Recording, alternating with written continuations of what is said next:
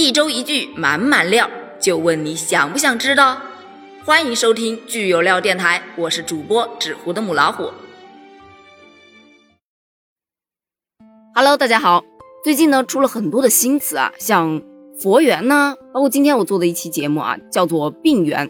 而这些各种各样的缘呢，他们又跟他们又跟虚假带货，包括诈骗啊挂上了关系。而现在社会啊，诈骗犯真的是越来越多。而今天呢，我要聊的这一部剧啊，跟这个是有一点点关系的。这部剧呢，截至目前是登顶了悬疑电影的热榜第一名，内地电影热榜的第六名。豆瓣评分还没开始评，听完了之后呢，大家可以去评一评哦。那么到底是哪部剧呢？就是王迅主演的一部剧，叫做《悬崖》。这部剧啊，主要讲述了一个谎言和骗局偶然交织，进而引发的一段荒诞的故事。我们一起来听听，这些啊生活在社会底层不同轨迹上的小人物，在一个台风天，阴差阳错的踏上了开往悬崖的夺命之旅。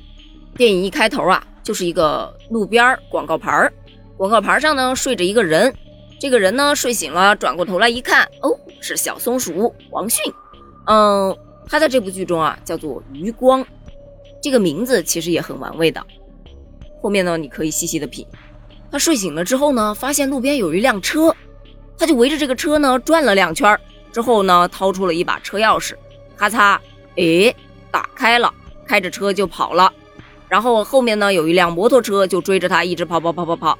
摩托车上的两个人还袭击了他，然后就没了。画面一转，还是他开着车，车上载着很多很多的游客。原来啊，余光是一名导游加司机。一边开车一边给大家介绍着周围的旅游景点，其中呢有一个旅客就问他说：“哎，前面那个地方有一个无忧崖，我们可以去那边转转吗？”他就回了一句：“无忧崖呀，无忧崖，只要你去，不仅无忧了，命都没了。”画面一转，他就下班了，去接女儿放学。老师啊就跟他说：“你女儿啊表现非常的好，弹琴弹得很棒，需要好好培养啊，你一定要多陪陪她，要多陪她练琴。”因为他马上要去参加比赛了，他想着女儿这么棒，那么我要去给她买钢琴。回到家呢，他就一边摸着老婆的照片，原来他老婆已经离世了，一边回忆，跟老婆说：“我一定会好好培养女儿的，我要让女儿走老婆没走完的路。”啊，立了一个 flag，但凡立了 flag 之后，肯定会发生点什么，对吧？现在的电影都是这个套路。然后呢，他就去银行取钱了，哗哗哗取了十万块呀。说要给女儿买好钢琴，来到了钢琴店的门口，嘚嘚嘚，电话响了，接了一个电话，上了一条船。因为这个地方真的就是上了一条船，接了一个电话，就画面就切到一个船上了，上了一条船，回来之后可开心了，蹦的跳的，还买了条鱼啊，说要请大家吃，啊，然后还跟女儿讲，你马上就可以去国外学钢琴了。一转眼呢，就看到电视上放着一条新闻，说最近啊，有一批诈骗犯。他们怎么样？怎么样？他就懵了呀，因为那个画面似曾相识啊。这个时候就陷入了回忆当中。原来呀，他当时接了电话之后上的那条船，就是这件事情的开端。这个船上呢有一名教授，余光呢就跟这个教授开玩笑说：“呃，这个地方钓不着鱼的，我们还是得去深海钓鱼。”然后这个教授就说了这么一句：“一切随缘，愿者上钩。”你品。你细细的品，紧接着就抛出了一份合约，告诉他：“嗯，我们看中你了，你的能力特别棒，我们要让你成为这个整个东山集团的 CEO，而且是首席 CEO。但是呢，你要成为 CEO 呢，就必须要成为股东啊，要占比，要占股。那占股不得交钱吗？十八万，一分不能少。他是毫不犹豫，啪，十八万就扔出来。我还有辆车，怎么着都不止八万。”就这么一拍即合了，咻，画面就到了警局，咻，他就喝多了，咻，他就收到了一条信息，说他的那辆车在哪个路边出现过，于是乎他就到那个路边去了，一看，哎，这不是开头那个广告牌吗？他就坐在那个广告牌下，独自回忆着，原来啊，他的老婆当年啊生他的女儿是难产死掉了，所以呢，女儿就是他的全部啊。现在钱都被骗走了，他现在是生无可恋，所以啊，他怎么样都想要找回那笔钱去为女儿买钢琴。回忆着回忆着，就躺在广告牌上睡着了。醒来呢，就是开头的那一幕了，发现了一辆车，他就围着这个车转了两圈之后，发现看起来好像是自己的车呀。于是呢，他就掏出钥匙一插，嘚儿开了，对吧？我开头的时候啊，一直以为他这一段是他做的一个梦，你知道吗？哪有那么巧啊？路边开来一辆车，一查，哎，发现是自己的车，会觉得这太奇怪了，对吧？现在发现，原来他还是有可能的呀。但是呢，这辆车呀，它被改装了。改装成了什么呢？改装成了一个，呃，押运车。这不呢，他在车上就看到了很多的现金啊，不管三七二十一啊，先开着车走啊，不管是警局啊还是去哪儿啊，他也没交代，反正他上车就走。后面呢，就一辆摩托车，上面两个人，一男一女，就这么追过来，然后就袭击了他，跟开头是一模一样的。那他被袭击了，当然就晕过去了。晕过去之前啊，他躺到了那个车的最后头躲起来啊，然后让自己晕倒了。而那两个人呢，也因为追击的时候不小心撞到了车门，也受伤了，正好倒在了路边卖方便面的两个人的旁边。而这两个人啊，他就到那个车上去一看，这个车怎么有点眼熟呢？咻，画面一转，三天前，有一有一个名叫兄弟的车行，他们两兄弟啊是穷困潦倒。就在这个时候，骗子上门了，也就是那个教授。他一上来就说：“来，给你看一下我小时候这张照片我怀里抱着这个押运车，这个是我小时候我父亲送给我的唯一的一辆车。我太想拥有这辆车了，你能帮我改装一下吗？让我好缅怀一下我的父亲，追忆一下我的童年。”不得不说呀，这个骗子太会了，卖惨杠杠的。这大兄弟呢，他也不傻是吧？说了一句：“这车改造可不便宜啊，低于十五万不干，我给你开三倍。”七十二小时之内完成，兄弟俩都穷困潦倒了，这个零件配件去哪儿买呢？毫不犹豫的把车行给抵押了，抵押了十万呢，买了配件，然后去改装了这辆车，把它改装成了一辆押运车，而且是真正的防弹的，这简直就匪夷所思。现在这种东西还能买得着？到了交货的日子了，这个教授就来了，坐上车，他说：“嗯，我想试一下性能。”兄弟俩就把钥匙给他了。毫无防备之心，真的是，而且不光送上了钥匙，还跟他说：“记住了啊，咱这改装的可是八缸啊，一脚油门踩到底，千万不要客气。”这不，骗子就正大光明的拿着车钥匙，一脚油门踩到底跑了呗。等兄弟俩反应过来的时候，大概一个多小时了吧。当他们意识到不对的时候，打开骗子送来的箱子，一看，里面全是方便面了。没办法，店儿没了，只能改卖方便面了。你看，又圆过来了，是吧？所以啊，他们才会出现在路边去卖方便面，才会又遇到自己改装的这辆车。他们觉得自己发财了，你知道吗？在车上，嗯，已经开始构造自己的修车帝国，开始畅想未来。奈何呀，小兄弟他驾照不过关呢，开着开着车给撞了。于是两人决定只带上钱跑路吧。他们都已经规划好了，咱们要走水路跑啊，两天之后就可以到达某某地，对吧？走着走着，发现没带包，包还落在车上了，包里可有身份证啊。于是呢，又拎着超重的钱箱子跑回去拿包。一回去就发现车前头躺着一个人呐，身穿着一身的保安服。哎呀，我去，什么时候撞死了一个人？怎么完全没有印象呢？那不行，那得处理尸体，咱不能被抓了。于是呢，他就把尸体给搬上车。搬上车之后，发现了车后面躺着的余光同学。余光同学呢，就这样没办法被拉入伙了。就在这时，他们开着车跑路的路上，遇到了交警。交警拦下了他们的车，告诉他们，这对夫妻啊，他们有困难啊，现在路上实在是没有车了，十分紧急，能不能麻烦你们把他们送到医院去？那警察有要求，咱不得配合吗？于是呢，夫妻也上车了。夫妻一上车，咻，时间倒回到两天前，夫妻俩呀，原来是准备造人的，结果呢，一直也没有怀上。于是呢，就在两天前的一个晚上，约了一名教授啊，去帮他们治疗这个不孕不育。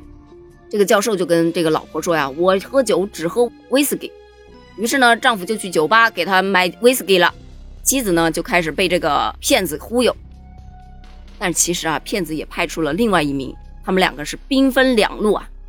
个女骗子呢，就在酒吧里制造了一起偶遇，然后发生了一点不该发生的事儿。然后这个男骗子呢，他就。卖了一堆破石头，说是这个石头啊可以帮他采阴补阳，能够让他很快就怀上孩子。到了第二天，夫妻俩开着车啊，非常的开心。女的就跟男的说：“哎呀，你看啊，有了这些石头之后，我们马上就会有下一代了。”男的呢是十分的尴尬，不愿意去面对她。女的就问了：“你这么躲躲闪闪的，哼，昨天晚上干什么事儿了吧？”：“我没干什么事儿啊。”然后两个人就发生了争执啊，争执了之后就撞到了一个人啊，原来啊就是那个保安了。他们是一路拉着保安，想着我是去自首呢，还是去救他呢，还是怎么地呢？走着走着就看到了被兄弟俩遗弃在路边的这辆押运车，所以呢，他们当机立断，反正也没有人看见啊，所以就把保安给放到了车头了，假装是这个押运车撞到的。正当他们为自己的演技点赞的时候，车抛锚了。这不，男的就下车去检查车胎什么情况，就遇到了交警喽。交警就要查他的车喽。然后这个女的因为搬尸体的时候血迹弄到了自己的裙子上，没办法，她就假装流产请求帮助，最终就上了这辆车了。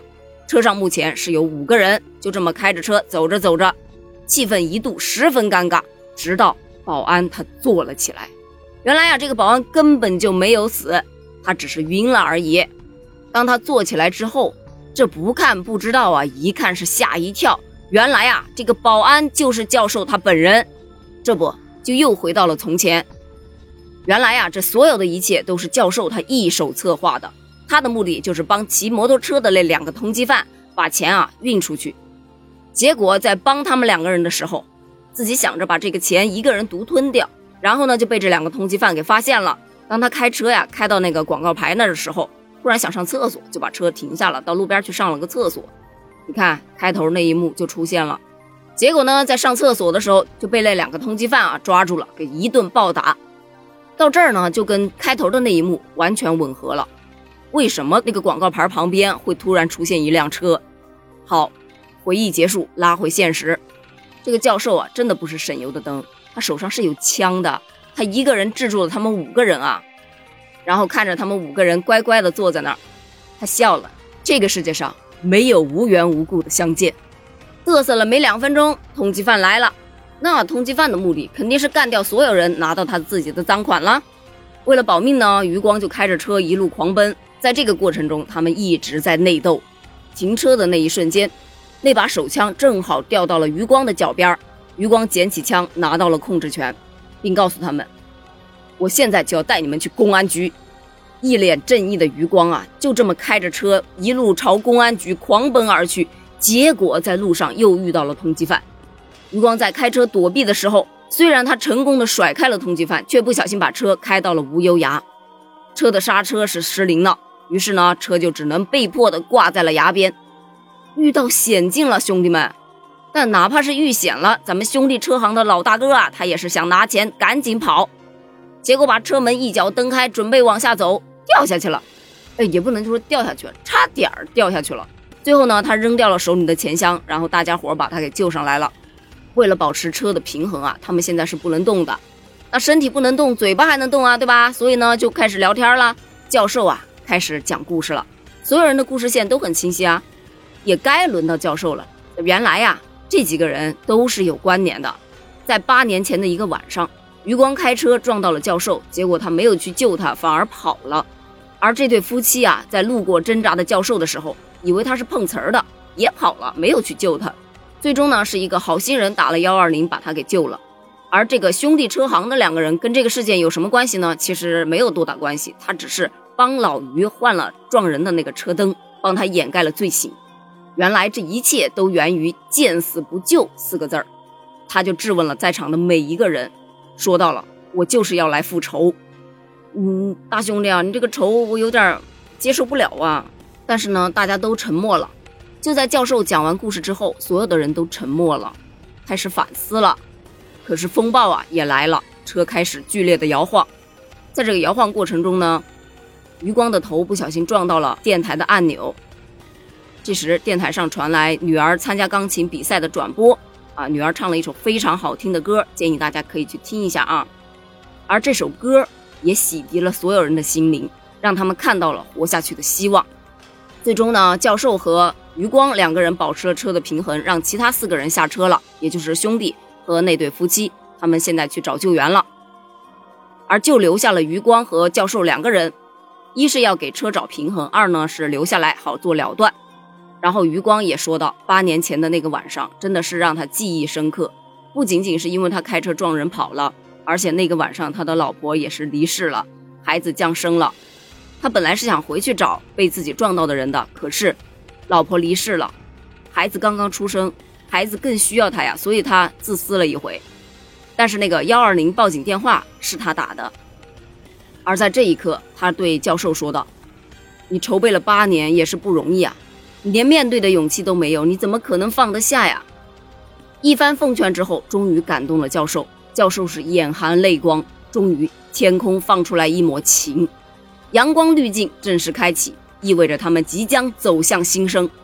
而就在这时，车一个晃荡，教授向后倒去，余光是往前一扑，抓住了他的腿，却发现原来抓住的只是一只假肢，教授就这样掉下了悬崖。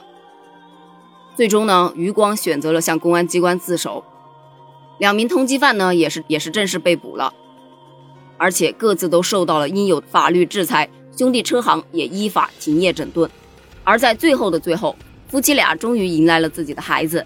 而兄弟车行整顿之后，也正式重新开业了。余光也走上了正途。老实说啊，这个片子作为悬疑片来说，还是不错的。它有着错综复杂的故事情节与耐人寻味的深刻主题，而且啊，加入了非常多的动作元素，各种惊险又刺激的场面是接连不断。时刻回到现实，时刻又陷入了回忆当中。角色呢，也是随着跌宕起伏的情节险象环生，增加了这个影片的戏剧张力啊。矛盾呢，也是一步步逐渐激化的，冲突呢，也是一步步慢慢加深的，线索呢，也是一条条慢慢清晰的，就让观众啊可以慢慢的去抽丝剥茧，理清线索。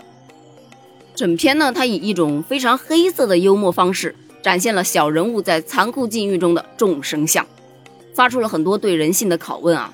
所以呢，经鉴定还是值得一看的。有兴趣的小伙伴可以去看一看哦。关于这部剧，你觉得它值几分呢？欢迎给我评论留言哦。我们下期接着聊，拜拜。本期的爆料就到这里，你还满意吗？欢迎在评论区留下你来过的痕迹哦。订阅关注点一点，爱你不是两三天。我们下周三再见。